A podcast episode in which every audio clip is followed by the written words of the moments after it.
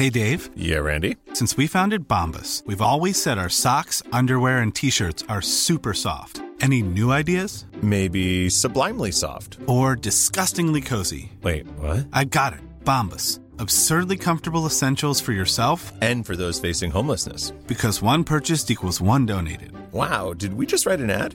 Yes. Bombas. Big comfort for everyone. Go to bombas.com slash ACAST and use code ACAST for 20% off your first purchase. One size fits all seemed like a good idea for clothes Nice dress. Uh, it's a it's a t-shirt. until you tried it on. Same goes for your healthcare.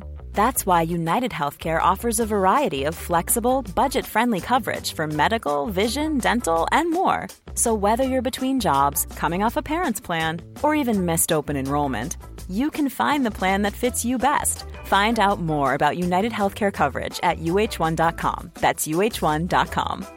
There's never been a faster or easier way to start your weight loss journey than with PlushCare.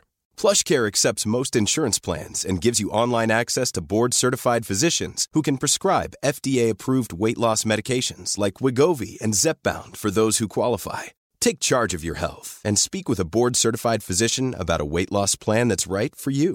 Get started today at plushcare.com slash weight loss. That's plushcare.com slash weight loss. plushcare.com slash weight loss.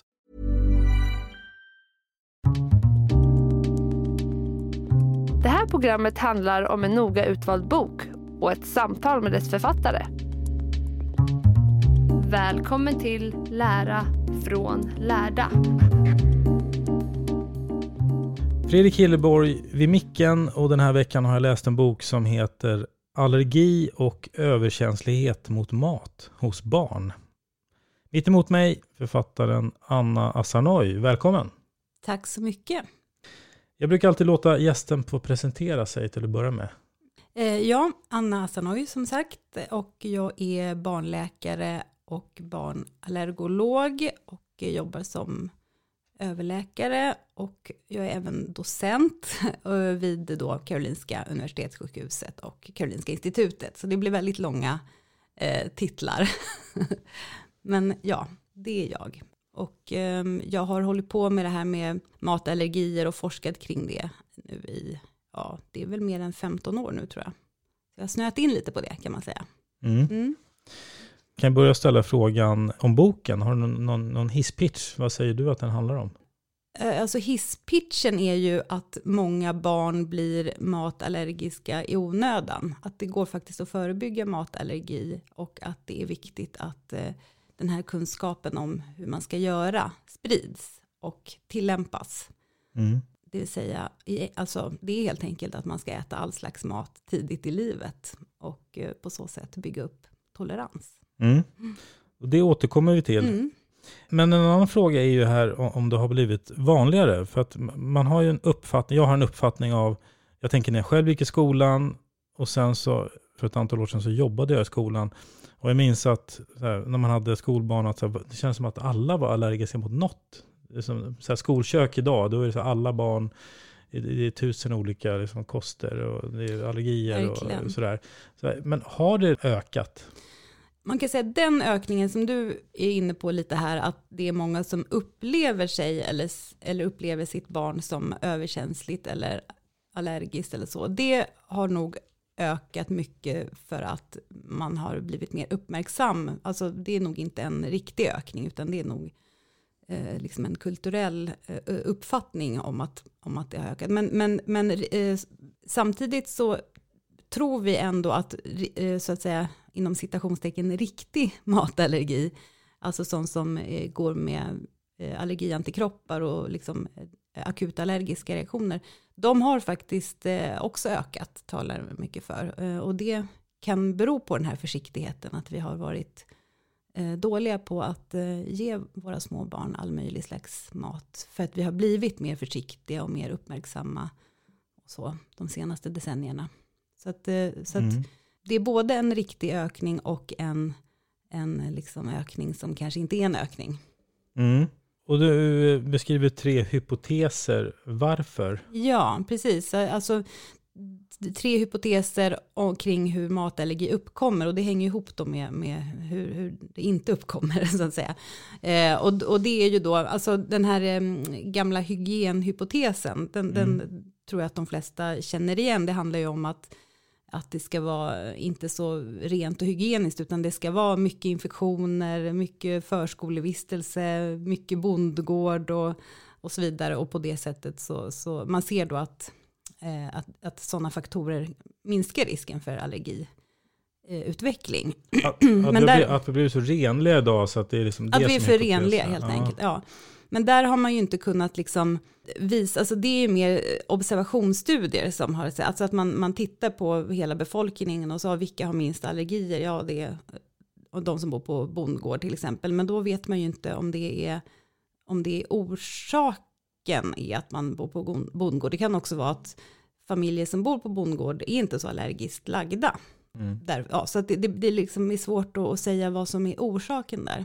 Så kan man säga, det ligger någon sanning i det? Eller alltså, är det, det, det, det, de flesta tror absolut att det ligger någon sanning i det, men det är väldigt svårt att visa i forskningsstudier eftersom det, det är det här förhållandet då att det inte går att testa. Det går inte att säga, eh, liksom, för det bästa sättet är ju om man vill undersöka om något orsakar något, det är ju att, att eh, helt enkelt prova. Så att man har en behandling som man tänker, vill prova. Men det funkar ju inte med, man kan ju inte ta och säga, ja men du ska bo på bondgård och du ska eh, inte bo på bondgård, du ska ha katt och du ska inte ha katt. Det går inte att liksom göra sådana lottade studier som mm. man måste göra för att kunna visa att någonting orsakar något. Men det har man kunnat göra med eh, den här andra hypotesen då som man pratar mest om nu för tiden, nämligen det som man kallar för dual barrier exposure eh, hypotesen då, lite komplicerat namn, men, men det, det går i princip ut på att eh, man tror att man blir allergisk genom en skadad hudbarriär. Eh, så att man, man, eh, till exempel ett barn med eksem har då en skada i sin hudbarriär. Eh, och då eh, träffar man på de här eh, allergiframkallande ämnena, till exempel jordnöt, genom eh, huden. och då byggs det upp en, liksom en, en allergisk alltså immunförsvaret reagerar med att bygga upp en allergi då mot det här ämnet. Men om man då istället äter jordnöt genom munnen, eh, den rätta vägen då, då bygger man istället upp en tolerans. Eh, och det är det eh, som vi tror då ligger bakom den här ökningen, att man har varit för dålig på att ge mat i munnen, alltså den rätta vägen. Mm. och ehm, det har man faktiskt kunnat visa i sådana här randomiserade studier då, som det kallas. Att där har man ju kunnat då lotta barn. Så att hälften får äta jordnötter och hälften får inte äta jordnötter. Och då ser man att de som äter jordnötter regelbundet före ett års ålder, de blir mycket, mycket mindre eh, jordnötsallergiska än de som undviker nötter. Och då, mm. då tittade man också på barn med eksem eller äggallergi. För att, det här är en väldigt känd studie då som liksom utgjorde startskottet kan man säga på hela det här nya tänket. När var det? Eh, det, var två, eller, det var egentligen inte startskottet för tänket, utan det var mer att det tänket då kunde bekräftas med den studien. Och det var 2015 som mm. den kom. Så då kunde man visa då att jordnötsallergi kan förebyggas genom att regelbundet äta jordnötter mm. före ett års ålder.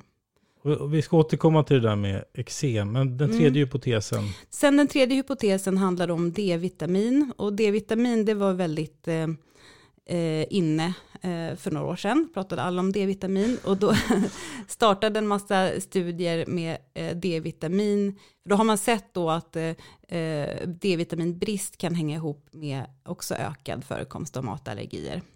Och man ser i, i, Australien så är det ju de, eh, nu ska vi se, där är det ju tvärtom mot här. Så att de norra delarna där är ju de soligare delarna. Mm. Och där har man då mindre eh, jordnötsallergi än i de södra mörkare delarna. Och det skulle då kunna tala för att D-vitamin har betydelse. Alltså, alltså mm. brist på D-vitamin? Ökar risken ökar då för mm. matallergi. Mm. Ja. Och den, det, det, pågår fortfarande studier, framförallt då i Australien, kring det här. Som, de är väl inte riktigt eh, slututvärderade än. Men det, det är en hypotes också som, som cirkulerar. Så det skulle innebära att vi ligger lite sämre till här i Norden? Ja, i sånt fall. Skulle det innebära det. Ja. Men, men där, jag, den, jag skulle säga, de- den liksom mekanismen det pratas mest om nu är den här att man blir allergisk genom en skadad hudbarriär och att man kan hindra den processen genom att eh, äta maten genom, genom munnen och genom mag-tarmkanalen. Men, men om vi tar det där med huden, på, alltså eksem kan göra då att man helt enkelt får in det i kroppen ändå. Mm. Om man samtidigt då äter den och har eksem och får det, Mm. det, det, spelar liksom ingen roll. man vet ju inte alla detaljer kring det här än, eh, men, men då förhoppningsvis då så tar liksom den toleransutvecklingen tar liksom överhanden då, den vinner kampen så att säga. Ja. Ehm, Så att eh, eh, de mekanismerna är förhoppningsvis starkare. Att, att, alltså, det gäller ju att kroppen lär sig att skilja på vad som är något som vi ska tåla och vad som vi ska skydda oss mot. Mm. Och allergier överhuvudtaget är ju liksom kontraproduktiva. Det, det, är ju, det är ju någon form av felaktig reaktion av immunförsvaret. Vi har ingen nytta av att vara allergisk, men Nej. immunsystemet är byggt för att bygga upp toleransen via saker vi äter. Just det. Ja. Och, och då när det kommer in något, en annan väg, Ja, då, då blir kroppen då, då, liksom... blir- då tror kroppen att det är liksom ett hot utifrån. Man, man kan egentligen se det som att om man har då eksem eller det kan vara något sår eller alltså att det kan Ja, vara, alltså det ska nog vara mer eh, liksom Eksem. långvarigt, alltså eksem, Mm. eller det, det, inte, det, det behöver absolut inte vara eksem, det kan också bara vara att eh, man blir exponerad på huden och, och det kan Mm. ju vara osynliga barriärskador. Så man, man har ju sett vissa genetiska mutationer som eh, hänger ihop med, med hudbarriären, att om man har mutationer där så, så ökar risken för att man ska bli allergisk. Och så. I princip så kan man då skapa en allergi genom den vägen. Ja, det, det, är det, det är det man tror nu. Ja, Ja, det är väldigt intressant. det är väldigt intressant. Och, och det, jag Ja, när vi med- pratar matallergier alltså. Sen kan man ju bli allergisk mot pollen genom att andas in pollen och, och så vidare. Ja, just det, Eh, med ja, ja. andra allergier. Ja, Men, men jag tänker med alla krämer, om det innehåller Ja. någon, någon, någonting som... det är som väldigt intressant med eh, krämer. Precis, så att, eh, jag tänkte vi också ska prata om det här med vanliga missförstånd, Mm, vilket är väldigt spännande. Och jag nämnde för dig innan, jag, jag kan eh, nämna det igen, det här med när jag, när jag skulle flyga och så, så ropar de ut så här, "Ja, det är en på planet som är nötallergiker, så ingen får öppna någonting med spår av nötter. Eh, Så vi, vi, vi fick skippa att öppna vår choklad. ja, Så vi tänkte äta det. Så det blev nio timmar Ja. utan godis. ja, nej precis. Det var ju lite onödigt kanske. Ja, men Ja. och tänkte, hur funkar det där med, med Ja, alltså precis, för då, då är det nämligen så, för det, är ju, det finns eh, någon slags, det är ju en väldigt vanlig eh, myt då, kan man säga, att, att jordnötsallergi, att den kan vara luftburen, som man brukar säga, alltså att jordnöts eh, allergenen, alltså de proteinerna i jordnöt som man är allergisk mot, att de skulle kunna nå kroppen då via luften på något sätt. Men eh, så är det inte, det har man gjort väldigt liksom grundliga studier eh, kring att man, man har mätt då, eh, man har tagit en skål med jordnötter och mätt precis ovanför den eh, och, och konstaterat att det, det, det är liksom knappt detekterbart ens en centimeter ovanför själva skålen. Så att, eh, och de här proteinerna från jordnöten, de är väldigt eh, liksom kompakta i sin struktur, så de, de flyger liksom inte omkring, utan de, de, de landar på underlaget. Liksom. Och sen är de väldigt stabila, så de ligger ju kvar där. Mm. Så att man kan ju, det finns säkert jordnötsallergen i den här fåtöljen. eh, Och, så, och då, om jag sitter här med, med en bebis med eksem så får ju den det på sin hud och sådär. Mm. Men, men det flyger inte i luften. Och, eh, utan man måste, om man, ska, om man är allergisk mot jordnötter och ska få en reaktion, då måste man få i sig det. I munnen eller via eksem eller huden på något sätt. Ja, men om man får det via hud, om du redan är allergisk och, och får, på, får till exempel jordnötssmör på huden, då blir du ju röd på huden, men du får ju inte någon liksom, eh, allergisk chock av det, utan du, det, det, det blir rött på huden och sen går det över. Liksom. Så det enda farliga är att få det i munnen. Och det, och det kan man ju försöka undvika då på flygplan, men som, ja, som vi brukar nämna också, att det är klart att om, om, om du är superallergisk mot jordnöt och så sitter den bredvid dig i planet och äter jordnöt, då är det en ganska obehaglig situation ändå, även om det inte flyger i luften. Mm. Du kan ju få en, en smula kan ju hamna på, i din mat och, Och så där. Då kan det vara farligt. Mm. Och Men- lukten är obehaglig. Men Ja, lukten precis. innehåller inga, inget allergen så att säga. Lukten är bara en, en lukt. Kanske Mm. ännu mindre risk om det är liksom någonting som, alltså en chokladkaka som är spår av nötter. Ja, då är det ju ännu, ännu mindre risk. För då, Mm. då ska du i så fall råka skvätta över en, en smula av din chokladkaka som dessutom innehåller just det här lilla spåret. Mm. Så det, det skulle jag säga är en o, nästan obefintlig risk Ja. då. Är det några andra missförstånd som, som är vanliga som du tänker på? Vi kanske Ja, alltså relaterat till det här med matallergin och hur den utvecklas så är ju den absolut vanligaste missförstånd, kanske är lite väl hårt sagt, men, men det, det vanligaste liksom eh, feltänket som man gör, det är ju just det här när man har ett barn med eksem. Eh, ett litet barn med eksem. Och då vill man liksom som förälder då, och som ofta som personal, alltså om man sitter på BVC eller på vårdcentral någonting, så vill man ju liksom hitta orsaken till eksemet. Man vill att det ska bero på någonting. Och ett barn med eksem, det är ju ett barn som har den, den läggningen, den benägenheten att, att få eksem. Och det kan eh, bli bättre eller sämre av olika saker, men, men själva benägenheten finns där. Den beror liksom inte på något i maten. Men då blir det ofta att man kanske börjar undvika mjölk och ägg eh, och till och med börjar ta allergitester som visar sig positiva och sådär. Och så, så börjar man då undvika saker i maten eller vänta med att ge saker i maten och så. Och då, i och med att det barnet har eksem, så har ju det en skadad hudbarriär och har jättestor risk då att bli allergisk via sin skadade hud. Mm. Och så att det är ju egentligen det, är ju det sista man ska göra är att undvika att ge ett sånt barn mat. Utan tvärtom, då ska man ju verkligen ge det barnet all slags mat och jätteofta och, och sådär för att liksom eh, försöka stimulera den här toleransutvecklingen istället. För annars så är det ju jätte, jättehög risk för just det barnet att bli matallergisk. Och då blev det ju lite tvärtom. Då blev det ju liksom att man undvek något för att man var orolig att eksemet berodde på något i maten. Men i själva verket det man gjorde var att man framkallade en matallergi genom att undvika saker i maten. Men skulle det inte kunna vara en redan, redan utvecklad allergi som... Jo, det skulle kunna vara det. Så att det, är liksom på marginal, alltså om man, om man säger att man har ett barn med, med eksem som är, är uh, jättesvårbehandlat, man, man, man smörjer med kortisonkräm och det, det, liksom, det blir inte bra och, och det, det går helt enkelt inte att få bukt med eksemet. Då finns det enstaka fall eh, där man säger att man ska prova att undvika mjölk eller ägg till exempel och eh, där eksemet då kan bli bättre. Då har man ju redan hunnit utveckla sin allergi. Absolut att det kan vara så att när man väl har en allergi så kan, det, så kan eksemet bli värre av den. Men om man tänker alla eksem, det är bara en minimal mängd av alla eksem som beror på, no, på alltså som blir sämre av maten. Det, Mm. det, det, det vanliga är liksom att det är tvärtom, att eksemet bäddar för en matallergi. ja, precis. Så att, så att det, eh, men, men absolut att i enstaka fall, väldigt svårbehandlade eksem, och eh, så, så, så kan man vara tvungen, men det, det är ju mer som att, ja, då kan man vara tvungen att göra det i ett, i ett liksom, eh, svårt fall. Mm. Men, men som det är idag så känns det som att den vägen går man ofta i första hand, när, man, när det är det sämsta man kan göra i den situationen. Mm. Så det är tyvärr, det, det är därför också som det tror jag också blir eh, missuppfattningar och missförstånd och blir fel. För att det är liksom lite både och. Det är inte så solklart enkelt utan det är, det, det är liksom en process. Och det gäller att hänga med i var i processen man befinner sig. Ja. Ja. ja, men också det är nyckel det där med, det där med att just eksem öppnar upp för Ja. nya allergier.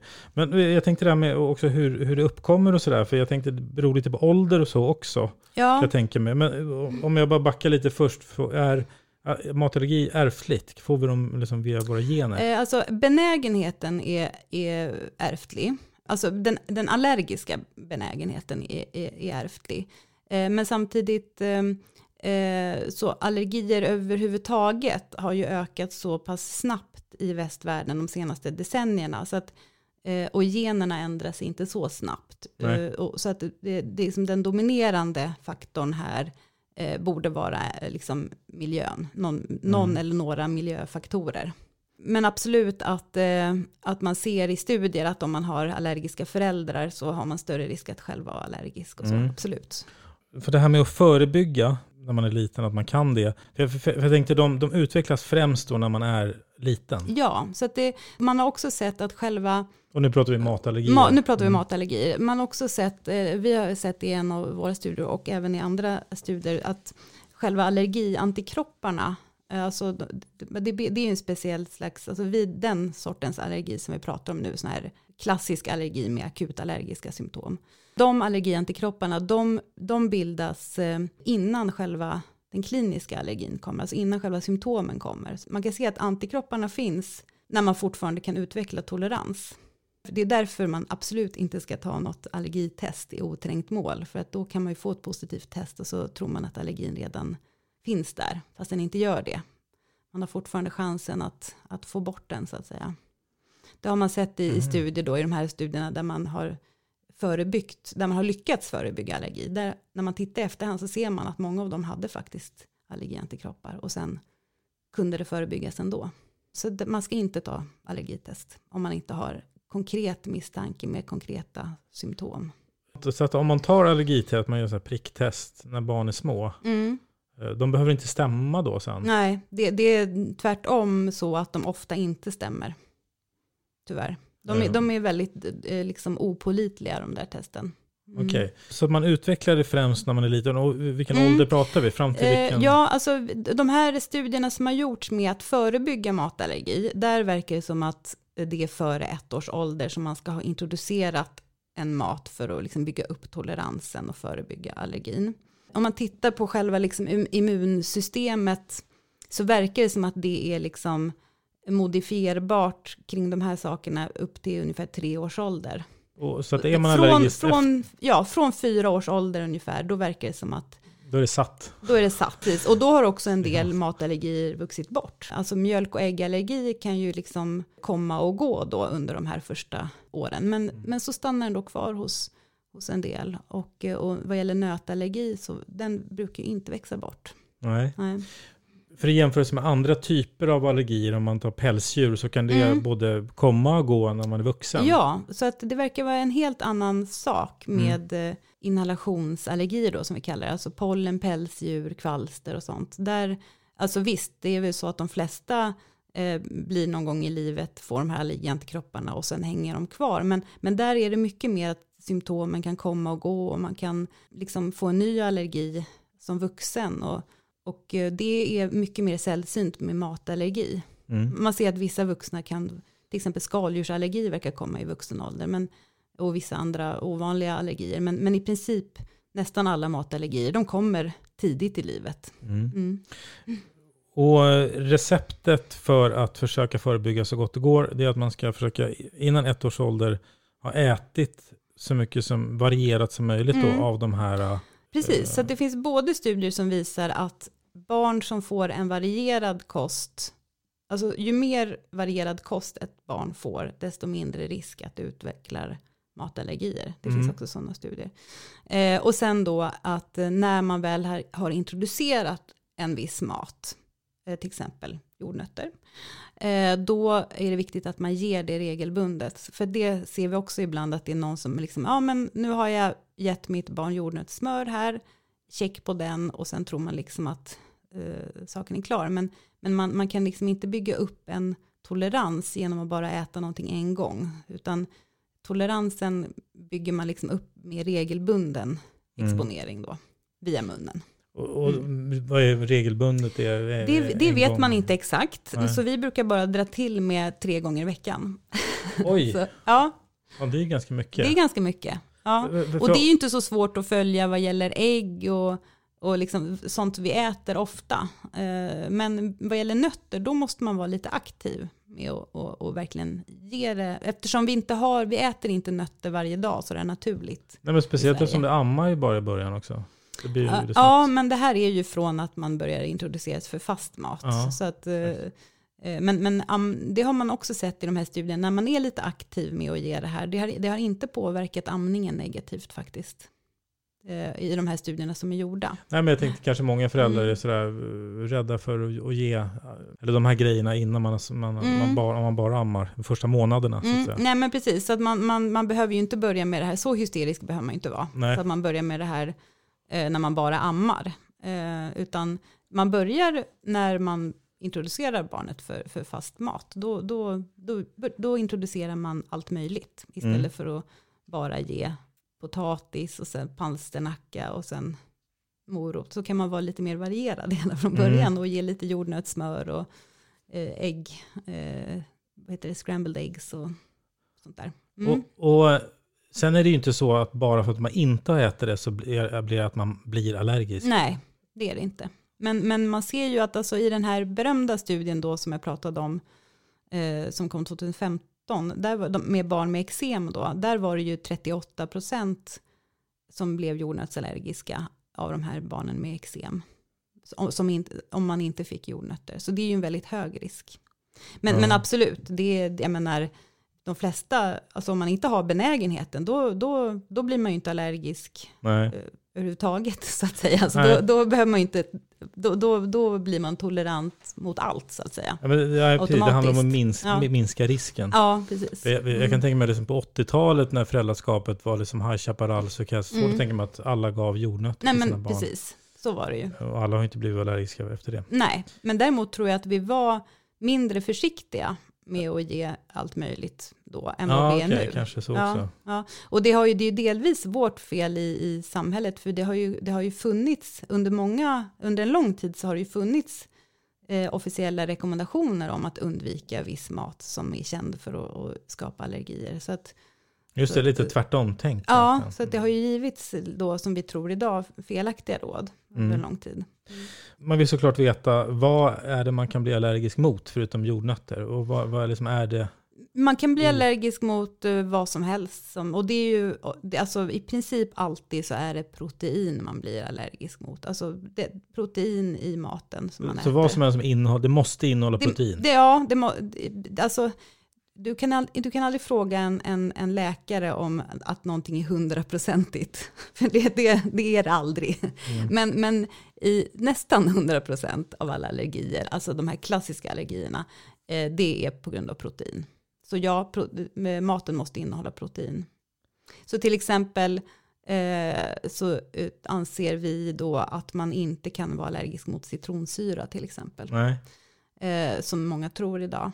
Eh, men det är, det, det, det, innehåller inte protein. det, nej, det är en, alltså citronsyra är en jätteenkel molekyl som finns i varenda cell i hela kroppen och ingår i vår basala metabolism, när vi ska, alltså vår ämnesomsättning. Eh, Så att det, det är liksom helt omöjligt att vi skulle kunna vara allergiska mot, mot citronsyra. Och, och citronsyra, då menar du citron då? Alltså citron innehåller ju citronsyra, men Ja. det, det, det är väldigt mycket mat som innehåller citronsyra. Ja, nej, men jag tänkte, vad, vad är det, alltså är det att föräldrar kommer, vad har barnet ätit för något som innehåller citronsyra? vad som helst. Det, det ingår, om du tittar på innehållsförteckningen så är citronsyra en jättevanlig eh, ingrediens. Så det är väl därför den föreställningen har uppkommit då, för att man ofta ser den. På, Jaha, på, man på tänker att det är den. ingrediens- Ja, men, men det, det, det går inte att vara allergisk mot citronsyra. Däremot, eh, när vi ändå är inne på citron och sådär, eh, så, så är det ju alltså citrusfrukter och liksom eh, typ jordgubbar, tomat och sånt som är, kan ju vara lite retande på huden. Alltså, speciellt de barn som sitter och kladdar mycket med maten, de blir ju ofta kladdiga runt munnen. Mm. Och då kan man bli lite röd runt munnen. Mm. Eh, och det är många som tror då att det är allergi. Men det är alltså till exempel citrusfrukter, tomat, jordgubbar och sånt. Eh, men det är inte allergi utan det är eh, bara rent kemiskt att de är lite irriterande på huden. Eh, och om man tycker att det är ett jättestort problem då, då kan man smörja in huden, eh, smörja in kring munnen med typ vaselin eller någonting eh, innan, innan barnet äter och sen kan man torka bort efteråt så slipper man det röda. Men det är helt ofarligt Mm. och inte en allergi. Också en eh, myt. Också kanske. en myt, Eller precis. Det är en, verkligen, det, det får vi ofta, den frågan får man väldigt ofta. If you thought the only way to get a more defined jawline with natural looking results was through surgery, think again. Juvederm Volux XC is a non surgical injectable gel filler that improves moderate to severe loss of jawline definition and can help you achieve natural looking results with little downtime. Even better, this improved definition lasts up to one year with optimal treatment. No maintenance required. Improve jawline definition for a smooth, sculpted look with Juvederm Volux XC. For important safety information and to find a licensed specialist, visit juvederm.com. That's J U V E D E R M.com. Not for people with severe allergic reactions, allergies to lidocaine, or the proteins used in Juvederm. Common side effects include injection site redness, swelling, pain, tenderness, firmness, lumps, bumps, bruising, discoloration, or itching. There's a risk of unintentional injection into a blood vessel, which can cause vision abnormalities, blindness, stroke, temporary scabs, or scarring. Talk to a licensed specialist to find out if it's right for you. Millions of people have lost weight with personalized plans from Noom, like Evan, who can't stand salads and still lost 50 pounds. Salads, generally, for most people, are the easy button, right? For me, that wasn't an option. I never really was a salad guy. That's just not who I am. But Noom worked for me. Get your personalized plan today at Noom.com. Real Noom user compensated to provide their story. In four weeks, the typical Noom user can expect to lose one to two pounds per week. Individual results may vary. Hey, it's Paige DeSorbo from Giggly Squad. High quality fashion without the price tag. Say hello to Quince. I'm snagging high-end essentials like cozy cashmere sweaters, sleek leather jackets, fine jewelry, and so much more. With Quince being 50 to 80% less than similar brands. And they partner with factories that prioritize safe, ethical, and responsible manufacturing. I love that. Luxury quality within reach. Go to quince.com slash style to get free shipping and 365 day returns on your next order. Quince.com slash style. Men, men eh, just det, det är proteinet i, så att säga, men för, för det mesta vi äter innehåller liksom någon protein, men ganska, Mm. det finns ganska lite. Eh, ja, med bröd till exempel. Mm. Ja, ja, det är, alltså, allt vi äter i princip innehåller ju protein. Så Ja. att, men, eh, och som tur är så, så blir vi ju för det mesta inte allergiska. Men, men man kan teoretiskt bli allergisk mot uh, vilket matprotein som helst. Men om vi Mm. vänder på det, vilka är de vanligaste förutom nöt? Precis, så att, eh, det beror på om, du, om vi pratar vuxna eller barn. Men hos barn så är det då mjölk, ägg, nöt, jordnötter och trädnötter som är liksom fyra i topp. Och sen så eh, hos vuxna då så är bubblare där då är, är att det är kom- skaldjursallergi eh, är, är faktiskt bland de vanligaste. Så att nötter och skaldjur är de vanligaste hos vuxna. Mm. Mm. Förutom citronsyra så nämnde du, är det något mer som man liksom inte kan vara allergisk emot? Eh, ja, kolhydrater brukar man inte vara allergisk mot heller. Och där, där finns det då ett jätteovanligt undantag som, som handlar om så kallad köttallergi hos vuxna som hänger ihop med att man har blivit väldigt mycket fästingbiten. Och det, det han, rör inte alls eh, barn verkar det som, för de har inte hunnit bli så fästingbitna. Men, men, och där är det faktiskt ett kolhydrat som det har bildats antikroppar mot. Men, men i, ja, i princip alla andra fall så är det proteiner.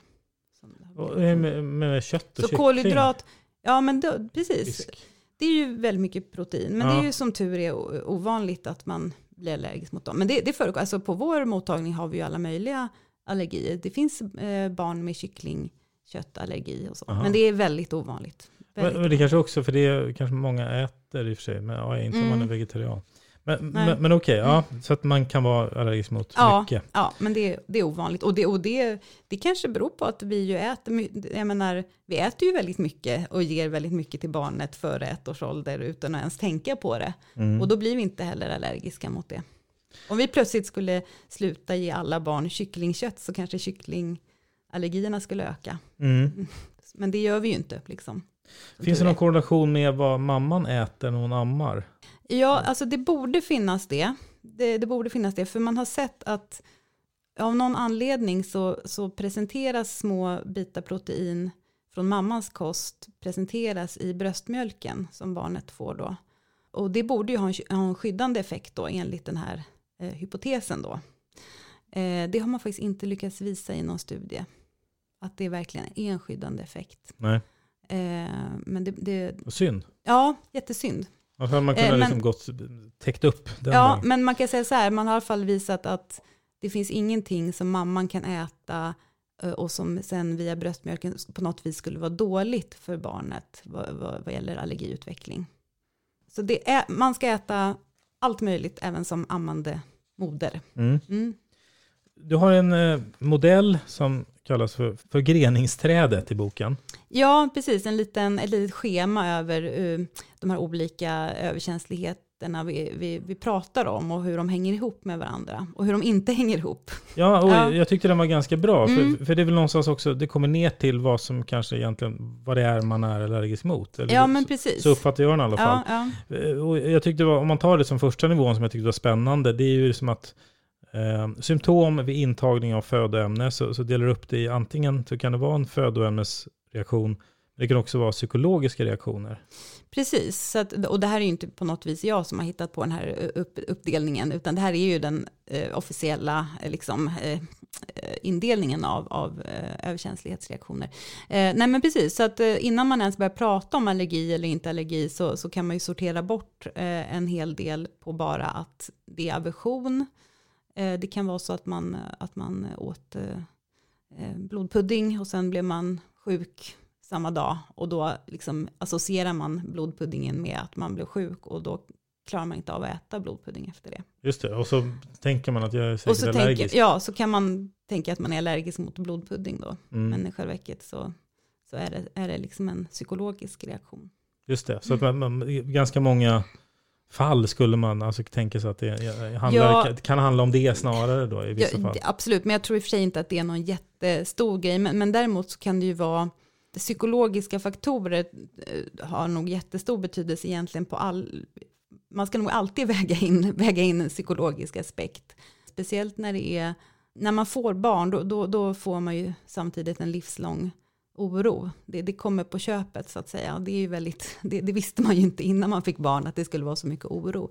Och den oron kan ju liksom visa sig i oro för eh, allergier som, som, kanske inte, som kanske ibland har liksom också psykologiska eh, aspekter. Att, att det, det, mm. ja, rädsla och sådär kan väga in. Liksom. Eh, men, men, men det där är mer att, eh, att, det, ja, att man kan hata viss mat utan att det är något kroppslig orsak, utan det är bara av någon anledning så har man en aversion.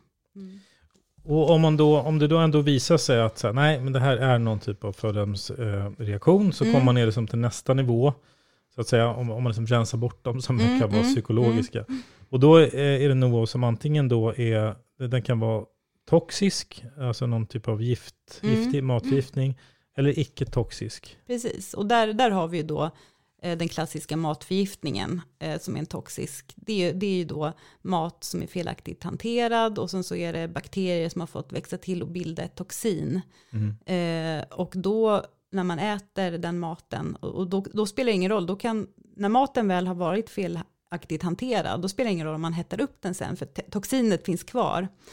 Eh, och då eh, blir man helt enkelt matförgiftad, alltså kräkningar och eh, jätteont i magen och diarréer och eh, sen brukar man vara återställd efter 24 timmar. Mm. Men det är eh, ingen allergi? Det är, har inget med allergi att göra. Nej, men det kan missförstås som att oj, jag är ja, nog allergisk mot kyckling. Det, det kan det göra och eh, det finns en annan eh, variant på en toxisk reaktion som så kallad histaminförgiftning och det kan vara då att de här bakterierna, att det har, alltså andra typer av bakterier då kan eh, göra så att maten till exempel, det klassiska är makrill eller tonfisk som liksom har förvarats på felaktigt sätt. Och då kan ämnen, proteiner i, i, i makrillen då metaboliseras så att det blir histamin, alltså det här ämnet som står för allergiska reaktioner, alltså det kan, själva maten kan innehålla jättemycket histamin. Och då blir det som en allergisk reaktion när man äter det, men i själva verket är det en förgiftning. Så att man kan få då jätteröd hud och huvudvärk och hjärtklappning och det kan nästan te sig som en allergisk chock. Men i själva verket så är det en, en, en förgiftning av histamin. Mm. Mm. Och det kan verkligen misstas som en, som en eh, allergi. Mm. mm. Men det är det inte, det är en förgiftning. Men det är som tur är ovanligt, men, men de, uh, en del, många har upplevt det någon gång. Men, och, men de, här, de här toxiska reaktionerna, är mm. inte det bara att det förekommer liksom en gång? För att en allergi borde ju återkomma då i sådana fall. Ja, precis. Nej, men det, ja. det är engångshändelser, förhoppningsvis. Ja. Om man inte alltid gör något fel så att det blir så att det händer om och om igen. Men, men absolut. Mm. Så då om det visar sig att nej, det här var ingen toxisk reaktion, det här, var en, en icke-toxisk då så att säga, så Mm, det kan mm, fortfarande mm. vara en allergi. Då är nästa nivå så att det antingen kan vara immunologisk eller icke-immunologisk. Precis, så att är immunförsvaret inblandat i den här reaktionen eller är det inte inblandat? Och om det då inte är inblandat, det klassiska exemplet där är ju laktosintolerans. Och där har vi Och det är ingen allergi. det är ingen allergi och det är faktiskt inte ens en, en sjukdom. Och där har vi en till myt som vi kan passa på Ja, att avliva. Eh, och det är då, alltså laktosintolerans, det har inte eh, förskolebarn. Punkt slut. Eh, Och de kan inte ha det. de, nej, alltså inte en, en eh, primär laktosintolerans, alltså, som beror på den här. Alltså laktosintolerans, det beror på att man saknar eller har brist på ett enzym som ska bryta ner mjölksocker. För mjölksocker kan inte tas upp i kroppen om det inte bryts ner till två enkla sockerarter. Och om det inte bryts ner, då fortsätter det i tarmen och sen så drar det till sig vätska och bakterier och så blir det gasigt och så får man ont i magen och, och sådär. Mm. Men så- utan om man har enzymet då klyvs den här molekylen och så tas den upp och så, så tål man mjölksocker. Eh, och det här enzymet det har alla barn. Alla barn har det. Och, och orsaken till det är att man ska kunna tåla bröstmjölk. Det är liksom en evolutionär grej. Däremot sen eh, den här barn, barnvarianten av enzymet försvinner sen. Och sen har vissa en vuxen variant. Och det, det är genetiskt då. När försvinner barnvarianten? Ja men alltså mellan förskol, alltså mellan, alltså tidig skolålder upp till tonår kan man säga. Så det är en, Ah, gra- så det är en, det är en gradvis liksom Mm. minskning då. Och sen ska den här vuxna varianten ta över. Men, eh, men den här vuxna varianten, den är det väldigt många som saknar. Och det är alltså till exempel 90% av eh, liksom asiatisk eh, befolkning saknar det här vuxna. Eh, och så då, då har man en, en primär laktosintolerans som vuxen. Men alla de barnen har ju tålt mjölk som barn. Så då uppkommer Ja. det först eh, Det uppkommer- barn, lite äldre då? Från, ja, men från liksom skolåldern och uppåt. Mm. Eh, I en, i en liksom gradvis ökande då. Men, eh, men förskolebarn har, har inte det. Utan om ett förskolebarn har symptom på, alltså mot mjölksocker, då ska man ju misstänka att det finns något annat problem i, i, i tarmen. Till exempel glut, en oupptäckt glutenintolerans skulle kunna ge symptom som vid laktosintolerans. För att då är liksom tarmluddet där det här enzymet finns. Det kanske är skadat och fungerar inte som det ska. Och då Mm. kan man få en tillfällig brist av det här enzymet. Eh, Och då måste man ju utreda glutenintolerans. Då ska, ska man inte haka upp sig på, på mjölksocker. För det är ju liksom bara ett symptom då på något annat som är fel. Och så, Mm. man, så det kan vara en risk att ge förskolebarn laktosfri kost utan att titta närmare på varför de har symptom. Mm, precis. Mm. Så att eh, det är, då slår vi hål på den myten. Mm. Små barn kan inte vara laktosintoleranta. Nej. Eh, Men, men det får man sen, eh, så att säga, skolbarn kan få det. Men räknas det som en allergi sen?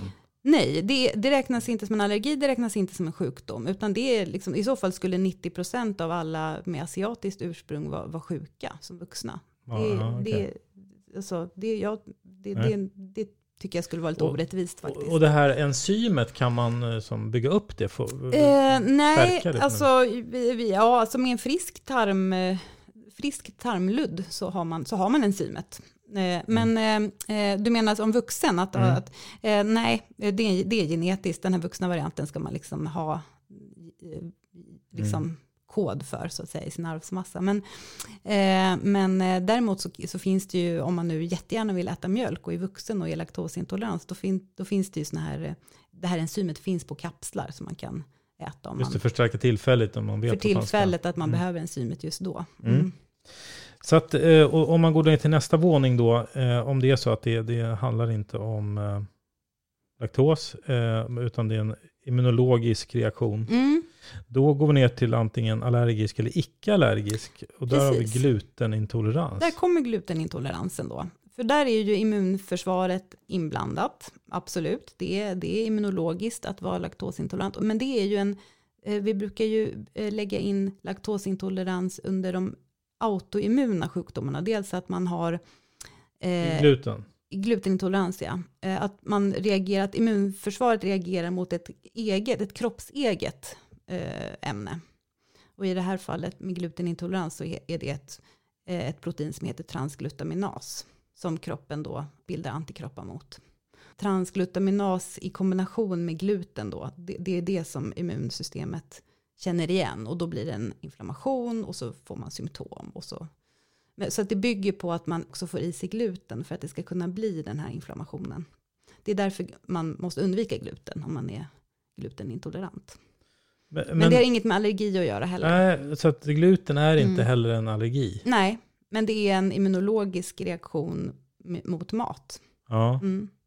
Så det, ja, nej precis. Och det här det är ju väldigt, det, blir, det är lite komplicerat och det är därför ofta blir liksom missförstånd vad som är vad och så. Men, och, och, och gluten, då, jag tänker bröd. Mm. Så att om, om, man äter bröd och man märker att man får en reaktion från det. Ja, precis. Och de här gluten, eh, alltså symptom på glutenintolerans, de är ju mycket mer diffusa än de här eh, klassiska allergiska symptomen. Så att om man tänker en klassisk allergi, kom, där kommer ju symptomen inom två timmar.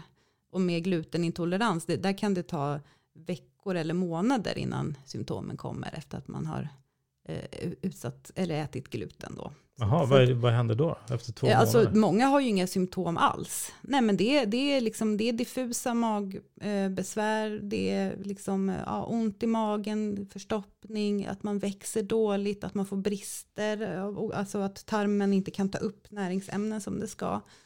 Eh, eller ibland kan det visa sig när man blir vuxen att man kan ha svårt att få barn och sådär. Så det, det, eller att man går genom hela livet och inte har några symptom alls, förekommer mm. också.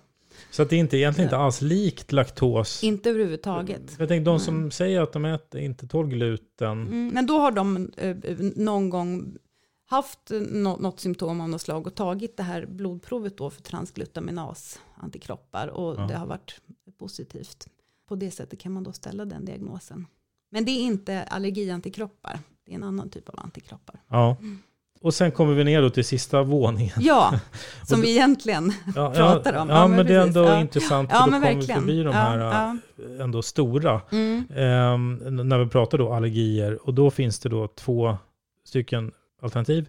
IG-medierad och icke IG-medierad. Eh, men det är, det är eh, allergier båda. Så att IG-medierad eller icke IG-medierad? IG ja. Och det handlar om om allergin går med sådana här med allergiantikroppar eller inte. Och de här IgE-medierade allergierna, det är de vanligaste.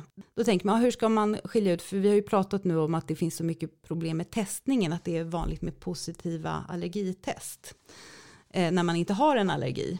Och då är det så att det ska finnas ett symptom som, som hänger ihop med just det ämnet man har allergiantikroppar mot. Och det symptomet ska komma inom två timmar. Då är man, man allergisk? då har man i alla fall en misstanke om att man har allergi mot det. Ja, och om man då har, så att kombinationen symptom som kommer inom två timmar och positivt allergitest, mm. det brukar man, då brukar man kunna ställa diagnosen att man är allergisk mot just det ämnet. Egentligen är det inte så svårt om, man, om man ser det från det hållet. Eh, men problemet är som sagt att det oftast tas tester utan att det finns några misstänkta symptom. Och det är då man hamnar på lite djupt vatten, för man får en massa positiva test och så börjar man undvika saker och så är man inne liksom i en dålig spiral. Och, och bara för att klargöra, hur, hur kunde man, man kan få positivt på ett test utan mm. att egentligen vara allergisk? Ja, och det är nästan, om man tar bara en normal befolkning och testar dem, vare sig de har symptom eller inte, då ser man att de flesta med allergiantikroppar, alltså i alla fall vad gäller barn, de flesta barn med allergiantikroppar är inte allergiska. Utan tål, alltså till exempel mjölk, om man tittar på åttaåringar så har 10% av alla åttaåringar har allergiantikroppar mot mjölk. Men det är bara jättefå av dem som verkligen inte tål mjölk. Mm. Så att eh, det, ja, tyvärr. Klurigt det där. Ja, ändå. sen har man för vissa, man har kunnat förbättra diagnostiken vad gäller vissa eh, ämnen, till exempel jordnötsallergi kan man nu ta ett lite mer exakt test. Mm. Eh, för att liksom ställa diagnosen. Så att man, det, det, pågår forskning där också med testningen, att den ska förbättras. Mm. Men sen hade vi en andra då, icke-IG-medierade eh, allergin där. Och, den, och den, eh, där, det är också väldigt vanligt då under småbarns, hos de minsta barnen, de kan ha en komjölksproteinallergi som inte går med allergiantikroppar. Det är ungefär hälften hälften. Så att om man tänker alla mjölkproteinallergiska barn så har hälften IgE-allergi Mm. och får symptom inom två timmar och det vi just pratade om. Och hälften har en icke IgE-medierad variant som eh, ger symptom då framförallt från magen och ja, kräkningar eller diarréer eller magont. Alltså kolikbesvär brukar det kunna likna. Eh, eller det kan också komma blod i avföringen och sådär. Och eh, den, den kan vara lite klurig då att eh, diagnostisera. För det handlar om att man ska ta bort mjölken kontrollerat ur, ur, kosten och sen så se om symptomen försvinner. Mm. Och sen om de gör det då ska man ta tillbaka mjölken igen och se att symptomen kommer tillbaka. Då har man kunnat bekräfta den allergin. Eh, och den, den är det väldigt bra prognos på. Den växer bort. Okej. Okay. Ja, den växer alltid bort. Just det, Mjöl, mjölkproteinallergi då. Mm. Alltså det ska man ju heller inte då väx, förväxla med laktosintolerans. Nej, exakt. Så att vi har tre Nej. olika mjölkhistorier vi måste hålla reda på. Mm. Vi har till och med fler, för det, i den här gruppen med icke IG-medierade allergier, där finns också en annan variant som kallas för FPICE. Food Protein Induced Enterocolitis Syndrome, eller sa jag rätt nu? Ja, jag har, inte, ja. jag har bara förkortningen. Ja. Mm. eh, och eh, den, eh, den, den, är lite speciell då, för där är det, om man, det är också mjölk som är vanligaste utlösande faktor där. Och då har man ett barn som har ätit mjölk och sen efter två timmar ungefär så börjar barnet kräkas jättekraftigt och Oj. kan bli väldigt allmänpåverkad. Många söker akut för de är oroliga för att barnet har blivit allvarligt akut sjukt. Till mm. exempel en blodförgiftning eller, eh, eller någon, något akut tarm, alltså tarmvrede eller något sånt där. Eh, och sen så, och barnet kan också vara väldigt påverkat när det kommer till akuten. Så ibland så hamnar man liksom på akutrummet och sådär. Och barnet kräks väldigt intensivt. Och sen efter eh, några timmar så, om man inte, eh, oavsett om man får behandling eller inte, så, så avtar de här kräkningarna och sen blir barnet återställt och helt friskt. så utan bara, eh, men man kan behandla med vätska och lite så antikräkmedicin och så om man vill bli bra snabbare. Men, men det, är, det, det, är en specialvariant. Och då vet man inte, det skulle kunna vara matförgiftning också? Det skulle kunna vara matförgiftning, ja. så att där är det ofta så att diagnosen ställs andra eller tredje gången det här händer. Ja. För då, då, då är så, varje gång man äter mjölk så efter två timmar kommer den här mm. ganska dramatiska reaktionen då. Så. Men de är ändå ovanliga får man säga? Eller? Det är ovanligt, det är ungefär, man tror att ungefär max ungefär en halv procent. Mm. Så det är ovanligt men inte liksom hyper, hyper ovanligt. Men, men ja, Nej. ovanligt jämfört med andra allergier. Mm. Men en, en slutsats man kan dra av den här ändå, eller som jag känner, det är väl ändå att det, det, det kan finnas ganska många förklaringar. Mm. Och man kanske inte ska, mm. absolut inte vara för snabb och säga, ja, ah, det är en allergi här, bara Nej. för att det är någon reaktion. Precis. Det kan vara ganska mycket olika, det finns massa olika. Verkligen, så hela det där förgreningsträdet, det är det jag vill visa med det, att, mm. att det är mycket olika varianter, det är svårt att hålla reda på vad som är vad. Och man måste vara ganska metodisk i sitt tänkande. Men det som är skönt att veta att den, här, den enda allergin av de här som liksom är akut farlig, livshotande potentiellt, det är den IgE-medierade allergin. Och då, de symptomen ska helt enkelt komma inom två timmar. Så att om det är mer diffusa symptom, mer långdra, alltså sådär, då, då behöver man som förälder inte vara orolig för att det ska bli en allergisk chock. Ja, just det. Så, så det, det kan vara ganska, då, då, kan man ta det lite coolt. Liksom. Mm. Eh, det behöver inte vara den här totala panikrädslan som många föräldrar har.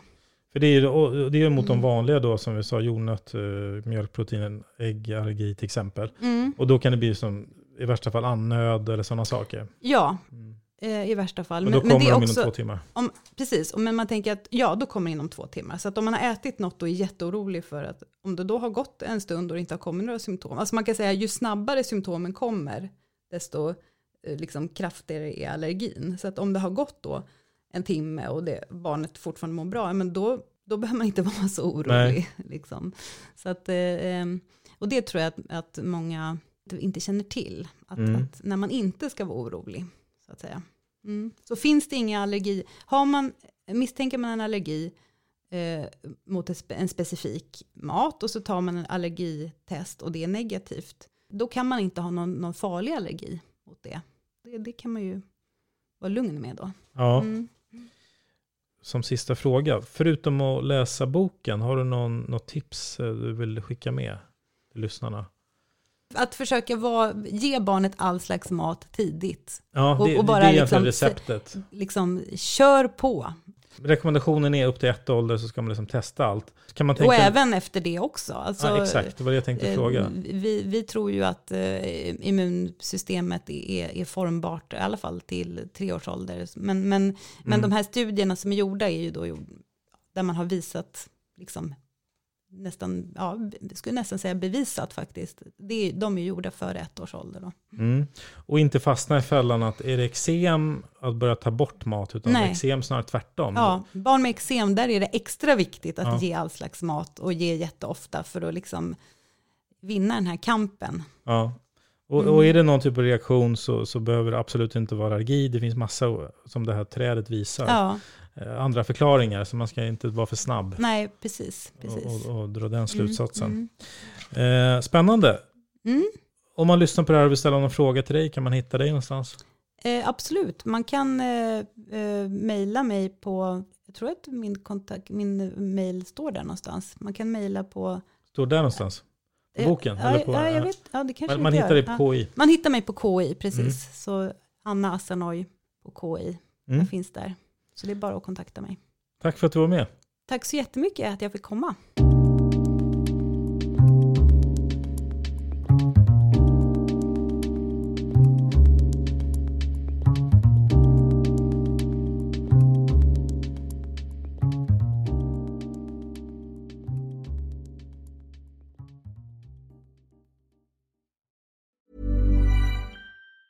Planning for your next trip?